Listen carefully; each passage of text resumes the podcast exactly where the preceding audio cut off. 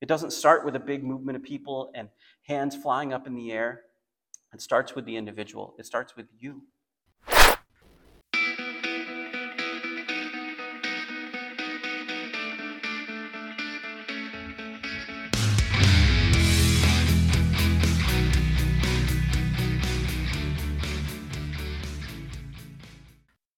Just give you some background into who we're talking about tonight.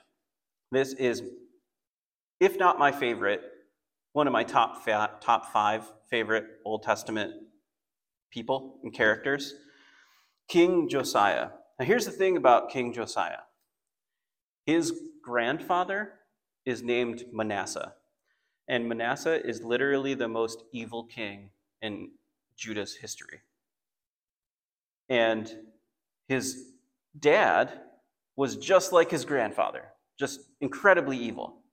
His great grandfather, however, was Hezekiah, who's one of the best kings in the history of the kingdom of Judah. Here's how it went down. After David, David had Solomon, and then after Solomon passed away, he passed the whole kingdom of Israel off to his son Rehoboam. Well, Rehoboam kind of messed with the people and taxed the people so much and didn't take good advice. So there was a split among the people, and they had a civil war, and the kingdom of Israel split into two the northern kingdom of Israel and the southern kingdom of Judah. Well, this lasted for quite a while, but in 722 BC, the northern kingdom of Israel got taken over by the Assyrians, and then all that's left of the Jewish people in their being a sovereign kingdom is the kingdom of Judah. Well, that has already happened. It's only the kingdom of Judah, and it's the lineage of David that reigns in Jerusalem. And we see these kings just sort of slowly getting worse. And then Hezekiah pops up, and he happens to be a really good king.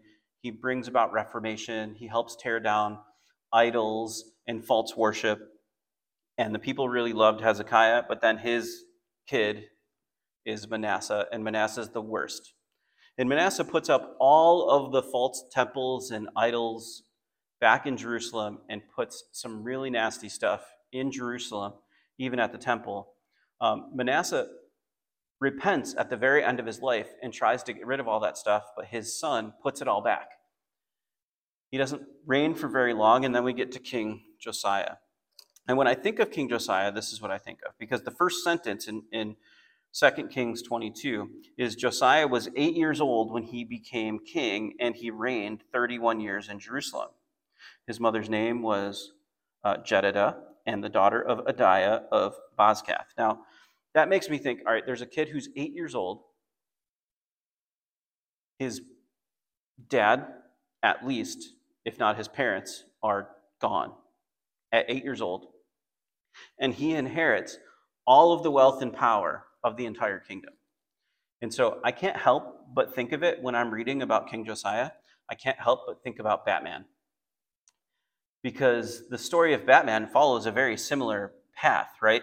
Bruce Wayne was a little kid when his parents were shot in the alley in Gotham City.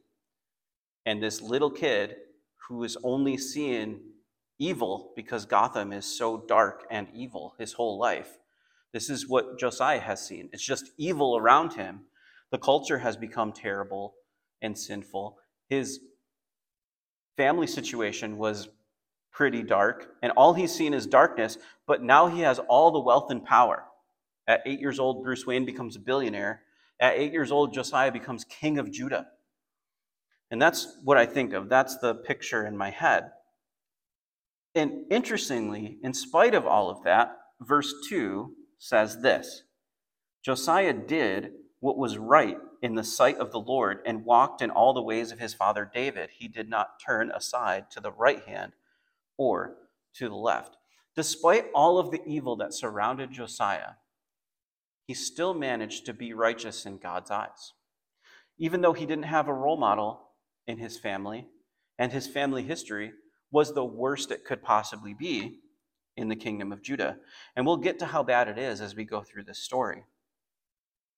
But it says, Now it, came to pass in the 18th year of King Josiah, meaning he was 26 years old because he's been reigning for 18 years and he started at 8, that the king sent Shaphan, the scribe, the son of Azaliah, the son of Meshullam, to the house of the Lord, saying, Go up to Hilkiah, the high priest, that he may count money which has been brought into the house of the Lord, which the doorkeepers have gathered from the people. And let them deliver it into the hand of those doing the work, who are the overseers in the house of the Lord, and let them give it to those who are in the house of the Lord, doing the work to repair the damages of the house to carpenters and builders and masons to buy timber and hewn stone to repair the house. However, there need be no accounting made with them of the money delivered into their hand because they deal faithfully. So, this is the story of Josiah. Eight years old, he's surrounded by darkness. His dad's gone. He's king. He inherits the kingdom of Judah. He has no real role models, but somehow he's managed to be somewhat good. And he has this servant, Shaphan, who's a scribe, and he tells him to go see Hilkiah the high priest and go to the temple. And after 18 years of living in this culture where it's been pretty dark and dim, and the remnants of what his father and grandfather had created in the kingdom of Judah, which is just a pretty sinful and evil culture, he has decided that the temple needs to be repaired. Now, he doesn't really know God, but he's looking at his kingdom and he sees the center of the kingdom is really the temple. That's the pride of the Jewish people. And it's gone in disarray. And he says, We're going to repair it. And he picks carpenters and tradesmen and craftsmen who were so well thought of that he knew that he didn't even have to deal with accounting. He knew they weren't going to cheat, that they were going to do what was right. And that's who he chooses. And he goes to fix the temple. So he's 26 years old, surrounded by darkness, and he has decided to fix the temple. Now, I bring this up because of this next piece. Hilkiah the high priest said to Shaphan the scribe, I have found the book of the law in the house of the Lord. And Hilkiah gave the book to Shaphan, and he read it. So Shaphan the scribe went to the king, bringing the king word, saying, Your servant has gathered the money that was found in the house and have delivered it into the hand of those who do the work, who oversee the house of the Lord. Then Shaphan the scribe showed the king, showed the king, saying, Hilkiah the priest has given me a book. And Shaphan read it before the king.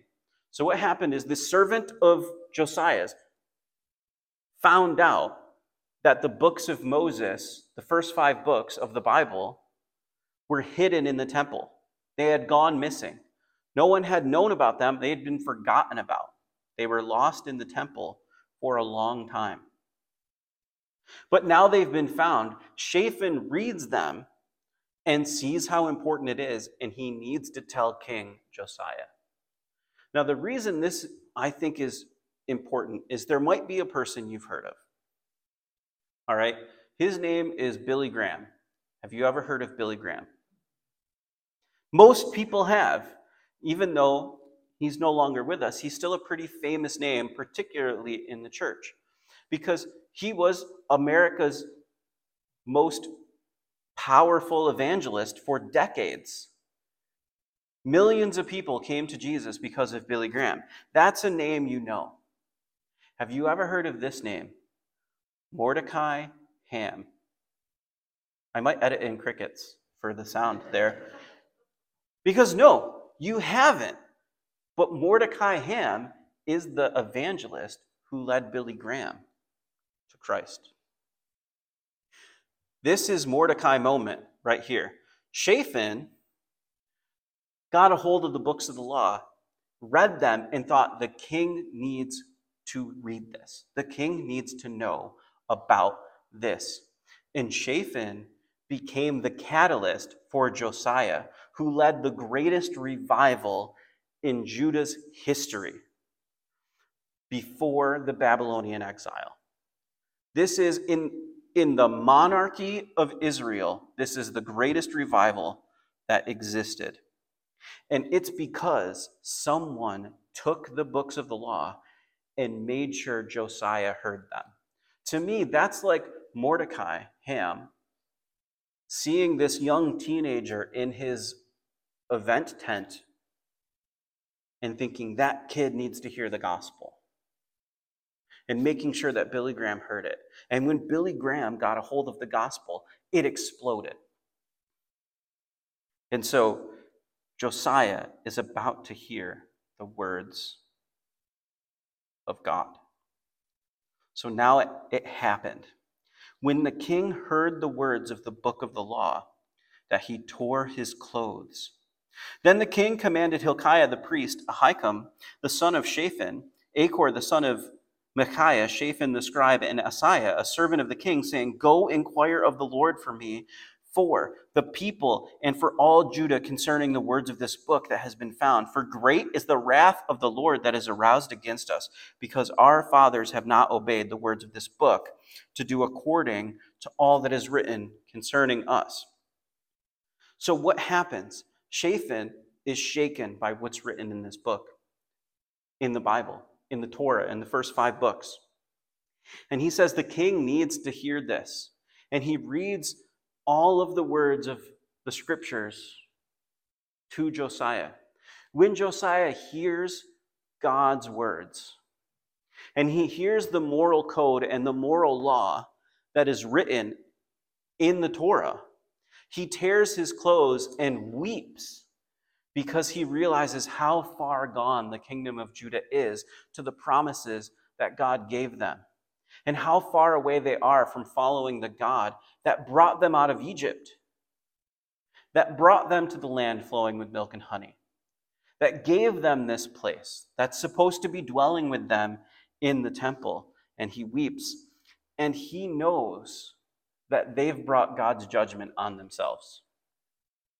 And he weeps and he asks to seek out a prophet to see what God has to say about the kingdom of Judah. So Hilkiah the priest and Ahikam, Achbor, Shaphan, and Asaiah went to Huldah, the, the prophetess, the wife of Shallum, the son of Tikvah, the son of Harhas, keeper of the wardrobe. She dwelt in Jerusalem in the second quarter. And they spoke with her. So they go meet this prophet, prophetess. And she said to them, Thus says the Lord God of Israel, Tell the man who sent you to me, Thus says the Lord.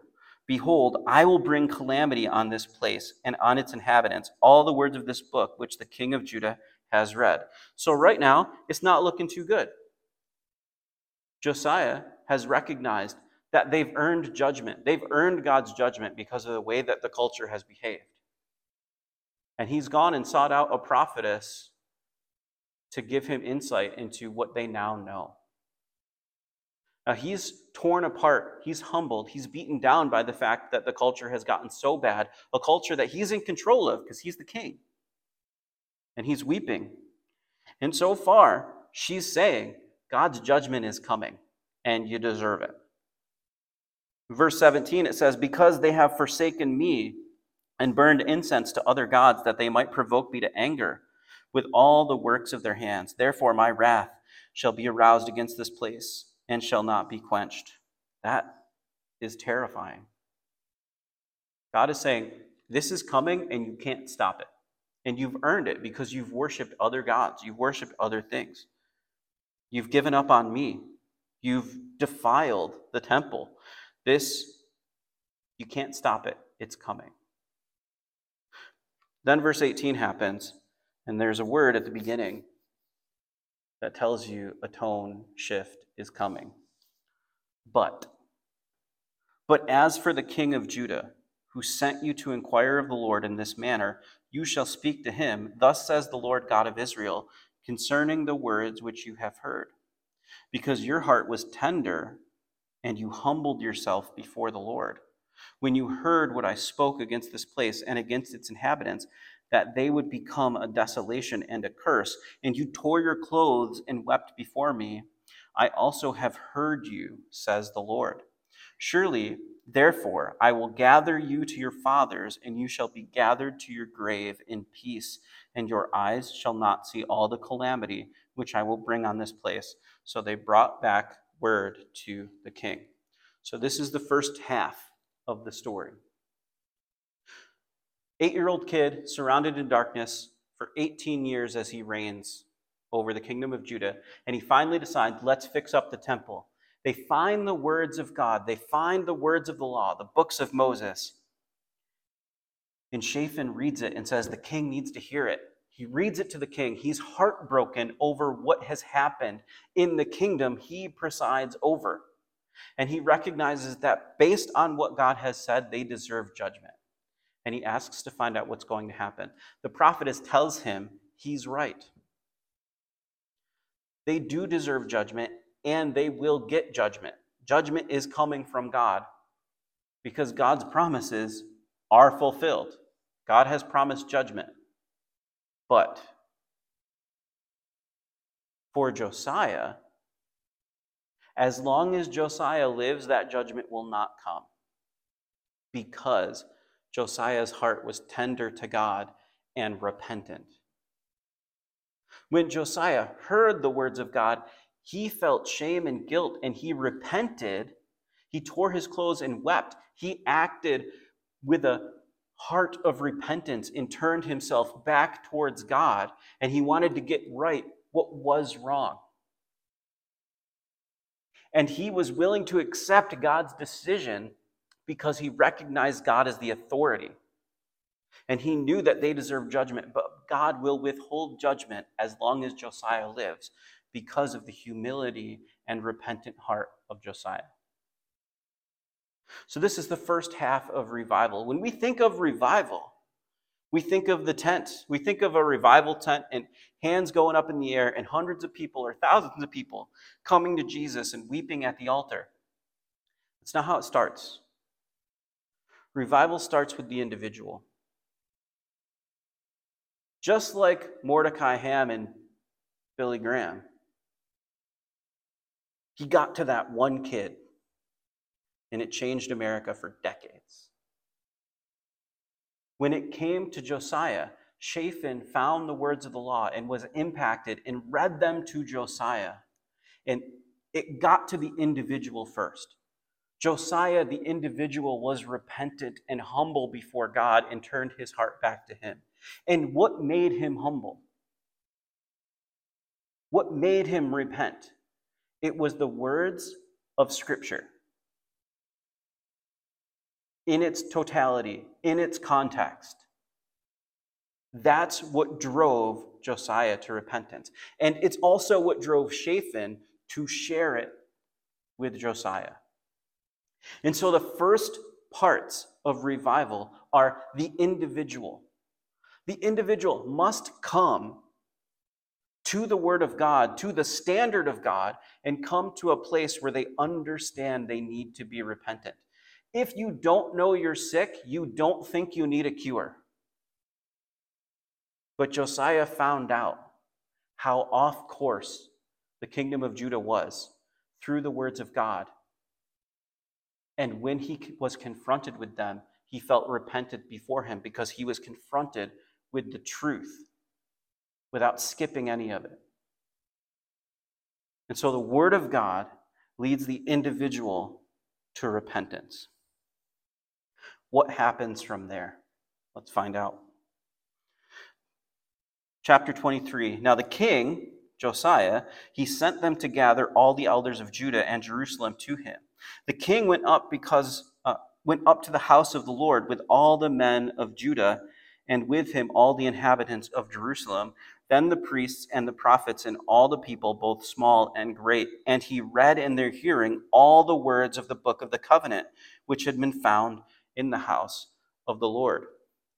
So the same words, the scriptures that caused Josiah to repent, compelled him to give that same message to all the people. He had been so humbled by what God said, he knew that the other the rest of Israel needs to know about this. And so as king, with his influence, he is able to gather all the people at Jerusalem, and he does, and he reads in front of them the books of the law. He gives them God's words in its totality, in context. Says, Then the king stood by a pillar and made a covenant before the Lord to follow the Lord and to keep his commandments and his testimonies and his statutes with all his heart and all his soul, to perform the words of the covenant that were written in the book. And all the people took a stand for the covenant. So this is what happened. Josiah has changed forever as an individual. He's been humbled by God's words. His heart has turned back to God. But he's so changed, he can't keep it to himself. He needs everybody to know. And so he gathers the people in Jerusalem and he reads out loud the same words that got him to change. And not only does he read the words to them, but then he commits in front of them and makes a public declaration that he's going to live by the words that God has ordained. And he led by example. Not only did he repent, he made a proclamation in front of the nation that he was repentant and going to live for God the rest of his life. And he led by example, and those who listened to him followed. And they stood for God as well because they got to hear the word of God in context, in full, and they got to see a leader in front of them live according to the words of God. So it starts with the individual, and the individual gets to the people they have influence over, and they share with them what has changed them. And then they live it out in front of them. Those are the steps to revival. But there's more. It said, and the king commanded Hilkiah, the priest, the priest of the second order, and the doorkeepers to bring out the temple of the Lord, all the articles that were made for Baal and Asherah, and for the hosts of heaven. And he turned them outside of Jerusalem in the fields of Kidron and carried them, carried their ashes to Bethel. So what you're seeing now is not only has Josiah repented, not only has he made a public proclamation of his repentance, but now he's putting those words into action in front of everybody. So he's not just, he didn't just do it in his heart and he didn't just say it out loud. Now he's living, he's walking the walk. And what he does is he tears down idols, false temples to false gods, and he burns them and tears them down. And he removes the things that have caused people to go astray. So, verse 5 Then he removed the idolatrous priests whom the kings of Judah had ordained to burn incense in high places in the cities of Judah and in the places all around Jerusalem, and those who burned incense to Baal, the sun, to the moon, and to the constellations, and to all the hosts of heaven. And he brought out the wooden image from the house of the Lord to the brook of the Kidron outside Jerusalem, burned it at the brook of Kidron and ground it to ashes and threw it to ashes on the graves of the common people. So he destroys this idol and then throws it on graves to desecrate it so that it could never be used again. He's cleaning out what has brought rot to the society. Then he tore down the ritual booths of the perverted persons that were in the house of the Lord, where the women wove hangings for the wooden image, and brought all the priests in the cities of Judah and defiled the high places where the priests had burned incense from Geba to Beersheba. Also, he broke down the high places at the gates, which were at the entrance of the gate of Joshua, the governor of the city which were to the left of the city gate. Nevertheless, the priests of the high places did not come up to the altar of the Lord in Jerusalem, but they ate unleavened bread among the brethren. So, what has gone on? He is getting rid of all of the idols and all of the false worship and all of the false temples in Israel are in Judah, surrounding Jerusalem. But then it gets to this interesting piece where he's kicking people out of the temple who acted as priests and priestesses for other gods. What were they doing? There's a reason he calls it perverted, because they were actually performing prostitution in the temple of God in Jerusalem. That's how bad things have gotten in this culture. That's how bad his dad and grandfather allowed things to get in Israel. That even the temple that's supposed to be separate and only for worship of Yahweh is now used to worship other gods, and they were actually in that worship utilizing prostitution in the temple of God. How sad is that? But Josiah is not done.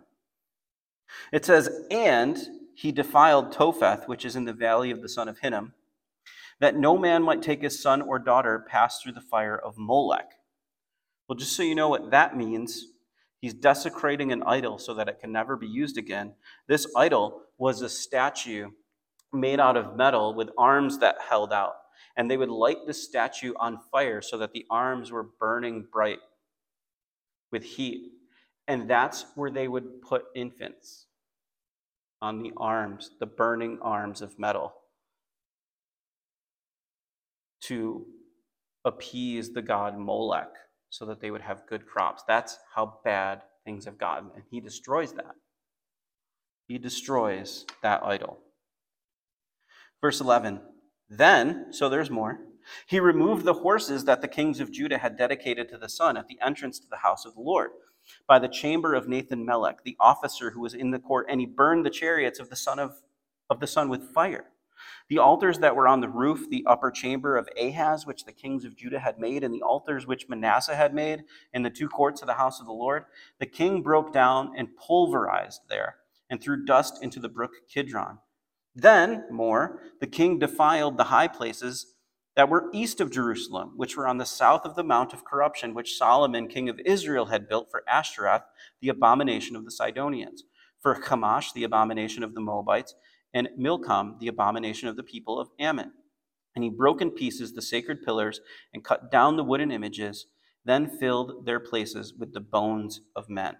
So not only was he destroying these places, he was destroying them and making sure that according to the pagan rituals that they would be unusable. That's why he put the bones on top of them. So to di- divert the ability of the pagans to reuse these things or to rebuild them. That's what it means to desecrate them. And so he's taking care of the temple. He's taking care of jerusalem. Now he's going east of jerusalem and wiping out all of the false idols there. And then it says he's not done. Moreover the altar was at bethel and the high place, which Jeroboam the son of Nebat, who made Israel sin, had made both the altar and the high place. He broke down and he burned the high place and crushed it to powder, and he burned the wooden image. As Josiah turned, he saw the tombs that were on the mountain, and he sent the bones out to the tombs and burned them on the altar and defiled it, according to the word of the Lord, which is what the man of God proclaimed. Who proclaimed the words when he said, What gravestone is this that I see? So the men of the city told him, It is the tomb of the man of God who came from Judah who proclaimed these things which you have done against the altar of Bethel. And he said, Let him alone, let no one move his bones. So they say, Let his bones alone with the bones of the prophet who came from Samaria.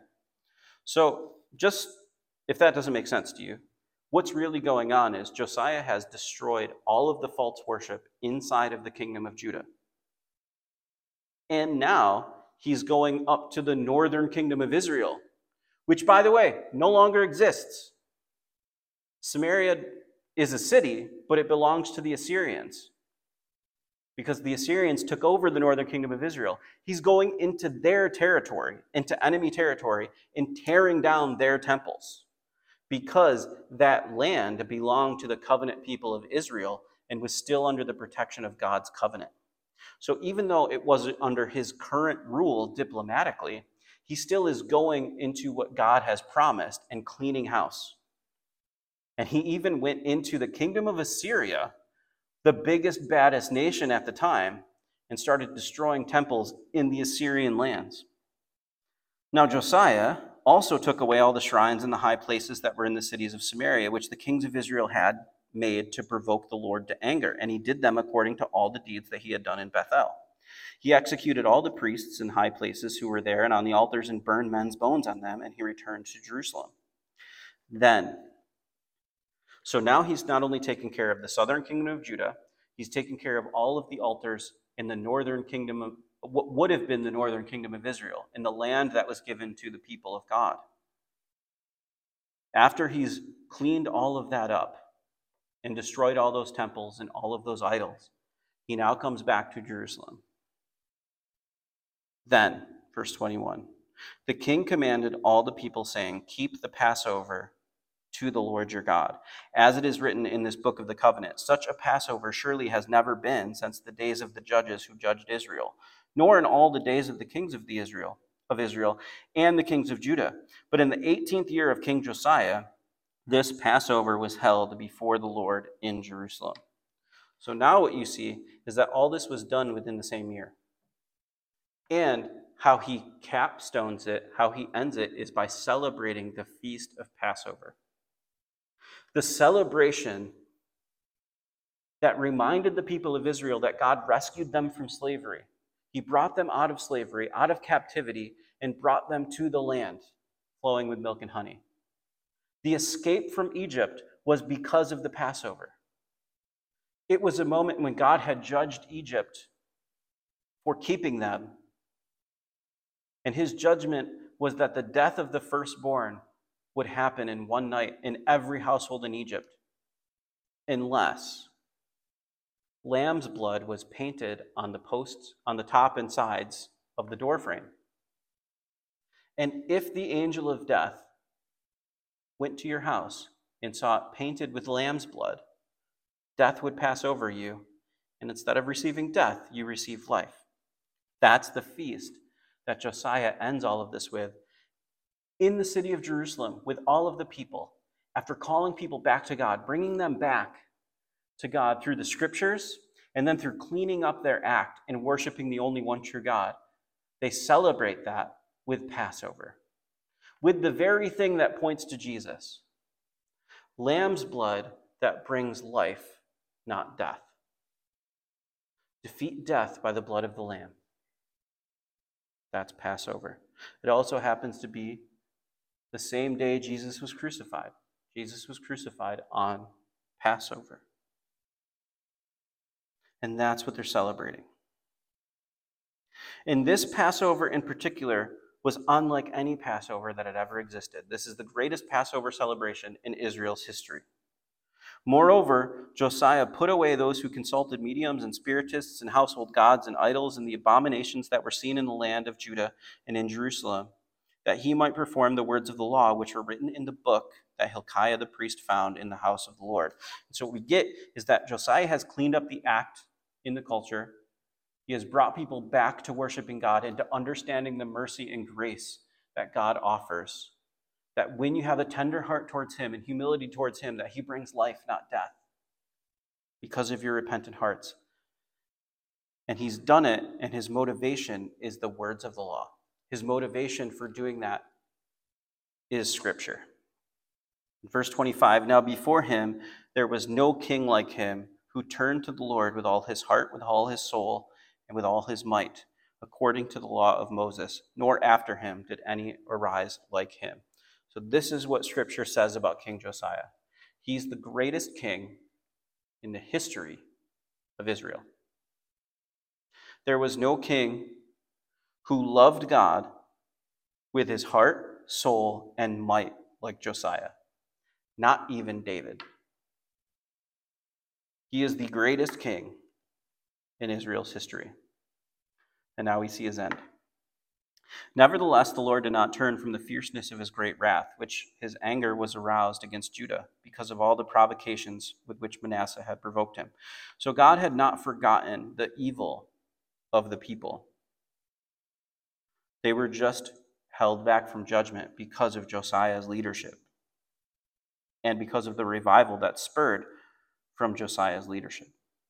And the Lord said, I will also remove Judah from my sight, as I have removed Israel, and will cast off the city Jerusalem, which I have chosen, and the house of which I said, My name shall be there. Now, the rest of the acts of Josiah and all that he did, are they not written in the book of the Chronicles of the kings of Judah? In his days, Pharaoh Necho, king of Egypt, and the aid of the king of Assyria to the river Euphrates, and King Josiah went against him. And Pharaoh Necho killed him at Megiddo which, by the way, is translated Armageddon, when he confronted him. Then his servants moved his body in a chariot from Megiddo, or Armageddon, and brought him to Jerusalem, and buried him in his own tomb. And the people of the land took Jehoahaz, the son of Josiah, anointed him, and made him king in his father's place. Now, here's a really interesting part of the story the capstone of what Josiah had done. After he himself repented and turn to God. And then after that, preaching to the people and teaching the people the words of God, and then making a proclamation to live by them in front of the people, and the people following him, and then him going and cleaning house and cleaning up the act and getting back to the way that getting back to God's moral standard in the society and leading them through that. The capstone of all of that was the celebration of Passover. The celebration of the people of Israel being freed from Egypt.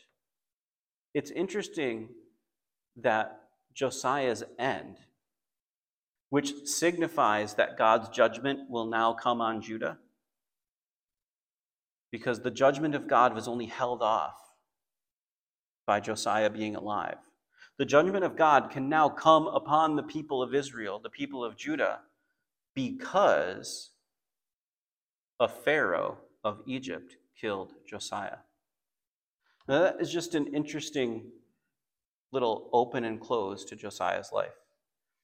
The capstone of his life and revival was celebrating the escape from Egypt, and it is a Pharaoh of Egypt who ended Josiah's life.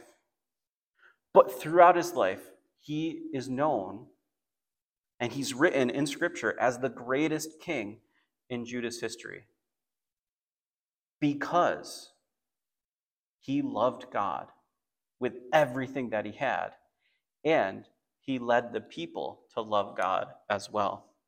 And because of that, the greatest revival in the monarchy piece of history in Israel is this revival that Josiah led. And how does it happen? What are the stages of revival? What is the life cycle of revival? It doesn't start with a big tent meeting. You don't get to choose revival 6:30 p.m. Be there or you'll miss out on God's moving. You don't get to choose God's schedule. It doesn't start with a big movement of people and hands flying up in the air. It starts with the individual. It starts with you.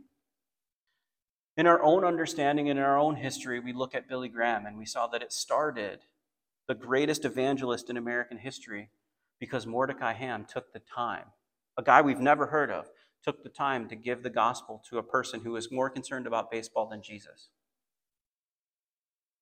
But that kid ended up being the greatest evangelist in American history.